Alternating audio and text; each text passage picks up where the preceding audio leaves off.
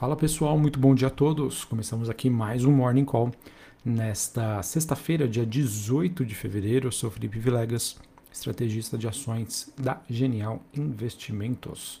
Bom pessoal, nesta sexta-feira a gente acaba tendo um dia de recuperação para algumas classes de ativos. Após ontem, né, a gente ter visto aí um sell-off, ou seja, uma queda generalizada é, por conta aí de uma troca de acusações e ameaças entre o Ocidente e a Rússia. E hoje pela manhã, né, a gente acaba vendo uma estabilização dos mercados, mas ainda sem muitos avanços neste tema, né, que a gente já vem comentando já há algum tempo entre Rússia e Ucrânia. A Ucrânia que acusou separatistas pró-Rússia de atacar uma vila perto da fronteira, e nos Estados Unidos, enquanto isso, o secretário de Estado foi às Nações Unidas para fazer um apelo urgente contra uma invasão.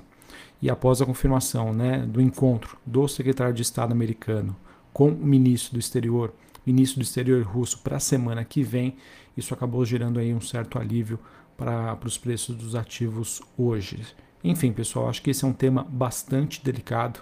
A gente ainda vai ver é, muito ainda sobre isso, infelizmente, e qualquer, é, qualquer fato ou evidência que faça com que o mercado acredite que possa existir né, um avanço, uma guerra entre Rússia e Ucrânia, isso sem sombra de dúvida poderia gerar ainda maiores estresses ao mercado. É, falando das principais movimentações hoje, na Ásia nós tivemos Xangai na China com alta de 0,66, já a bolsa de Hong Kong teve uma queda de quase 2%, enquanto a, bolsa japonesa re, recuou 0,41. Na Europa nós temos Londres subindo 0,22, Paris também alta de 0,37, a bolsa alemã caindo 0,07 neste momento. Futuros norte-americanos S&P alta de 0,51, Dow Jones 0,39 de alta e a Nasdaq é, subindo 0,72. O VIX, que é aquele índice de volatilidade, hoje recua é, cerca de 6%, volta para o patamar dos 26 pontos, mas é importante dizer que ontem ele teve um avanço aí bastante significativo por conta aí dessa questão entre Rússia e Ucrânia. É, em relação ao índice, índice dólar DXY mesmo segue no 0 a 0, taxas de juros de 10 anos nos Estados Unidos recuando 0,36 e nós temos aí o Bitcoin recuando 5,7% neste momento, ele que volta a ser negociado na região dos 40 mil dólares. Ah, os criptativos né, que operaram bastante pressionados, que operam, na verdade, bastante pressionados desde ontem, por conta né, desse, dessa, desse humor global aí a risco, e também sobre rumores aí de uma regulamentação no setor que acabam contribuindo aí para esse movimento de queda forte aí, não somente do Bitcoin, mas como também de outros criptoativos tá certo? Assim, pessoal, ah, de maneira geral, a gente tem a, a, maioria das ações globais, claro, ainda temos algumas exceções, mas elas caminham aí para uma segunda semana aí de perdas, né, influenciadas também, além dessa questão da, da Rússia, mas por perspectivas de aperto monetário em relação ao Banco Central norte-americano. É, eu ainda continuo vendo né, a inflação global e esse processo de normalização monetária nos Estados Unidos, que vai provocar uma redução da liquidez global, como os temas, digamos assim, que podem mais afetar o mercado e serem mais estruturais. E, obviamente, né, essa, essa crise né, entre Rússia e Ucrânia é algo que é, acaba sendo binário, né? Pode acontecer, pode não acontecer, tende a ser algo mais pontual, a gente fica na expectativa disso, mas obviamente quando a gente olha com uma visão mais de médio a longo prazo, inflação e processo de normalização monetária nos Estados Unidos seguem sim ainda como os principais temas, isso obviamente olhando aí sobre uma ótica é, econômica, né? Obviamente os, os malefícios, né, e os impactos sociais eles são inimagináveis aí sobre essa questão envolvendo Ucrânia e, e Rússia e por isso que a gente fica aí na torcida para que isso não avance. Bom, em relação, uh, falando um pouquinho mais de política monetária nos Estados Unidos, a gente teve ontem o presidente do Fed de St. Louis, o James Bullard, ele que tem uma visão mais hawkish, ou seja, uma visão mais propensa inclinada para um processo mais rápido de, de, de, elevação de juros e retirada de estímulos, ele disse que reduzir a inflação pode sim exigir que o Banco Central norte-americano ultrapasse a meta da taxa de juros neutra, que hoje ele vem em cerca de 2%. Uh, por outro lado, a gente teve a, pre a, presidente do Fed Cleveland, a Loretta Mester, ela disse que apoia a alta das taxas no próximo mês, né, no mês de março, e o aperto de política em um ritmo mais rápido, se necessário, para conter aí as pressões inflacionárias. Nessa sexta-feira, a gente tem os dirigentes do Fed, a, a Bernard e o Christopher Waller e o Charles Evans, eles falam ao longo do dia. Ah, importante dizer também que nós temos dados é, relacionados aí à agenda nos Estados Unidos.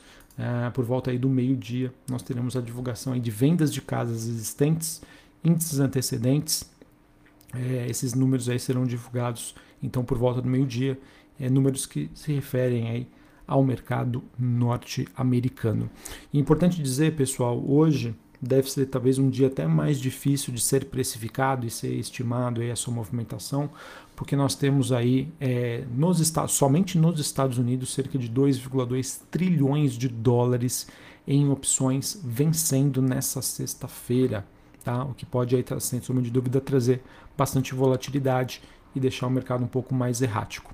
Esse dia de vencimento de opções também acontece aqui no Brasil, né? O Brasil que passou na quarta-feira por uh, pelo vencimento de opções do índice e agora vencimento também de opções em ações. Tá? Então, é, tanto aqui no Brasil quanto nos Estados Unidos, dia de vencimento de opções né, sobre ativos, o que pode, obviamente, aí deixar o mercado um pouco mais errático e trazer também bastante volatilidade. É, antes de passar para o Brasil, pessoal, queria é, trazer aqui para vocês um pouquinho sobre China né, e commodities. É, a gente teve alguns sinais aí de recuperação do crescimento chinês. É, obviamente, né, devido ao ano novo lunar, é, esses números ainda podem ser um pouco mais erráticos, mas aos poucos a China vem mostrando aí sinais de melhora, né, e que o pior momento do seu ciclo econômico já possa ter ficado para trás. Tá? Então, eu acho que é importante que vocês entendam que uh, olhando né, para os principais players aqui, no caso Brasil né, para gente, Estados Unidos, né, barra Europa e China, é, eu vejo aí que os investidores, olhando para a questão do ciclo econômico, vejo uma preocupação maior hoje com bolsas americanas né, e europeias, por eles estarem ainda entrando num ciclo de desaceleração. Aqui no Brasil, né, uma visão, digamos assim, um pouco mais neutra em relação ao ciclo econômico, tá? não em relação a oportunidades. Uma visão um pouco mais neutra, é, olhando no sentido de que já passamos aí, já estamos sofrendo, os ativos já sofreram esse viés aí de precificar um, um cenário de crescimento menor, de maior volatilidade, enquanto isso na China né, já começam a cada vez mais ter sinais de que daqui para frente né, as coisas tendem a melhorar bastante tanto né, o Brasil quanto a China, que sofreram bastante aí no segundo semestre do ano passado. Brasil ainda não indicando sinais de, de melhora no seu crescimento, mas a China já começando a fazer isso. Tá? Então tem essa notícia positiva de China. Por outro lado, a gente teve aí também é, o governo chinês mais uma vez prejudicando né, o setor de tecnologia, derrubando. Isso foi uma das justificativas pelas quais a gente viu a bolsa de Hong Kong caindo, dois, caindo quase 2%. E isso aconteceu depois de um pedido do governo chinês para que aplicativos diminuam as suas taxas.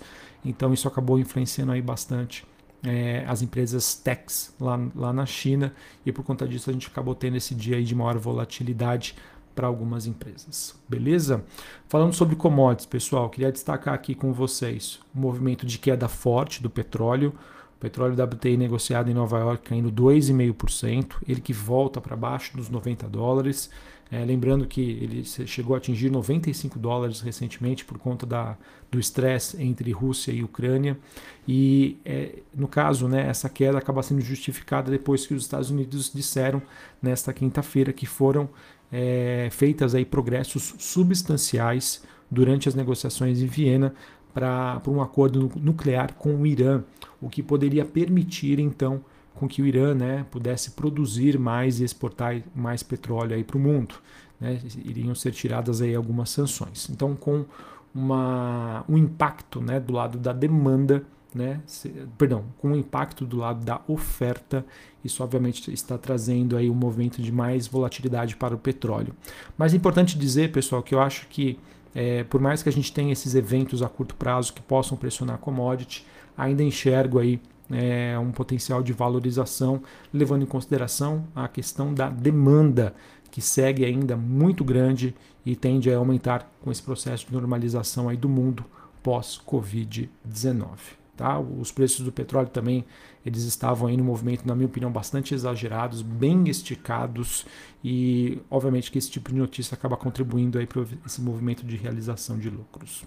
Temos um dia positivo aí para metais industriais, né? Cobre subindo meio por cento, níquel subindo 2,8 e a gente deve também acompanhar um movimento positivo do minério de ferro influenciando positivamente aí é, Vale e siderúrgicas, tá? Esses ativos que sofreram bastante ontem e acredito que possam passar por um dia de recuperação nesta sexta-feira, com o mercado também já precificando aí melhoras na economia chinesa. Então, atenção aí ao setor de mineração barra siderurgia. O nosso Ibovespa aí agradece. Uh, bom, pessoal, queria falar aqui sobre Brasil. A gente continua sendo bastante influenciado aí pela saída né, de investidores locais da nossa bolsa, que cada vez mais estão migrando aí para a renda fixa, uh, enquanto né, os investidores uh, estrangeiros né, não param de fazer alocações em ações no Brasil. Só para vocês terem uma ideia, né, o fluxo externo somente em 2022, tá? somente em 2022, não temos nem dois meses completos, já supera os 50 bilhões de reais na, do, em relação aos dados que nós temos, né, os últimos referentes ao dia 16 de fevereiro, investidor estrangeiro ingressou aí com 3,07 bilhões de reais e somente em fevereiro o saldo é positivo em quase 20 bilhões de reais. Tá? No ano o número certo aí é 52,3 bilhões de reais, então isso, isso tem sustentado muito aí os preços dos nossos ativos. Assim, pessoal, o Brasil eu vejo que acaba sendo uma tese de investimentos em que o investidor global, olhando para os ciclos econômicos, né, é um pouco mais preocupado com os Estados Unidos e Europa, uma visão, digamos, um pouco mais neutra, mas que pelo lado do preço e pela característica da bolsa brasileira muito dependente de commodities acaba sendo um atrativo. Enquanto isso, a gente vê aí, os investidores observam a China né, é, caminhando aí para entregar melhores crescimentos é, em 2022. China, principal consumidora de commodities. O tema inflação ainda persiste no mundo onde você encontra uma proteção para a inflação, exatamente na bolsa brasileira, tá? Importante dizer que essa alocação ela acaba sendo principalmente né, empresas ligadas a commodities e também ações do setor bancário que acabam tendo aí maior liquidez, ou seja, dão liberdade para esse investidor estrangeiro poder entrar e sair aí com maior flexibilidade. Tá? Então, enquanto esse movimento acontecer, vejo, vejo aí a bolsa brasileira aí bem sustentada. O que eu apenas estou curioso para entender são os possíveis impactos né, que podemos ter ou não em 2022 sobre eleições e a situação fiscal no Brasil. São temas que eu ainda tenho dúvida, né? Mas não fossem isso, pessoal, é, eu vejo aí que o Brasil poderia, sem sombra de dúvida, aí, continuar sendo aí um porto bastante interessante aí de alocação para esse investidor global, buscando por ações mais atrativas e correlacionado aí com temas importantes para 2022, que é ainda esse processo de valorização das commodities. Sobre essa questão fiscal, pessoal, falando aqui sobre o Brasil, nós tivemos a notícias né, do governo pedindo cerca de 1,7 bilhões de reais extras para serem gastos com servidores, principalmente militares da Receita e Receita Federal. Esses recursos ainda dependem da manutenção de vetos do orçamento que serão votados aí pelo Congresso. Tá? Então vamos acompanhar esses temas que ainda não vejo nada de muito novo em relação ao que poderia acontecer no Brasil e confesso que estou curioso para entender como esse processo poderia ou não impactar os ativos aqui no Brasil, tá bom? Vamos acompanhar e sempre nos manter atentos. É, em relação ao noticiário corporativo, pessoal, queria destacar aqui com vocês a SLC Agrícola, ela que assinou um contrato de prestação de serviços com a Cote Logística, por meio do qual ela vai ampliar sua capacidade de beneficiamento e armazenamento de sementes de soja. Esse contrato que é válido por 15 anos a partir do ano que vem, então notícia positiva para a SLC Agrícola. Nós também tivemos a 3R Petroleum, ela que confirmou a devolução da sua participação de 30% detida no bloco é, POT M475. Essa decisão ela se justifica após a avaliação de que esse portfólio e a conclusão desse ativo adquirido pela administração anterior não apresenta aí oportunidades relevantes. Então ela acabou aí, digamos, descartando aí esse, a exploração deste bloco. Certinho? Temporada de balanços continua aqui no Brasil. Deu, hoje, depois do fechamento do mercado, a gente tem os dados da COSA. Beleza? Bom, pessoal, acho que era isso que eu tinha para trazer para vocês.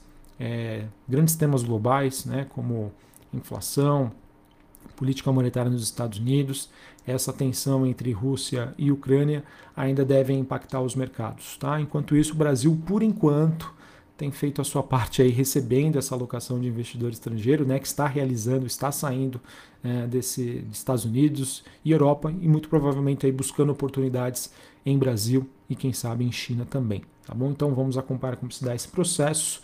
Muita atenção, tá? O ano de 2022 só está começando e temos aí grandes eventos, eventos super importantes que a gente deve acompanhar todos os dias aí para entender como esse processo vai ou não impactar os mercados. Enquanto isso, aqui no Brasil a gente ainda convive com essa possibilidade aí de termos juros mais altos, né? Selic acima de 12%, ou seja, né, ganhar aquele 1% ao mês com tranquilidade entre aspas, né, infelizmente acabou é, sendo aí um dos principais vilões aí que tem tirado muitos investidores locais da bolsa brasileira. Valeu pessoal, um abraço, uma ótima sexta-feira para vocês, um bom final de semana. A gente retorna aí na semana que vem. Valeu, até mais.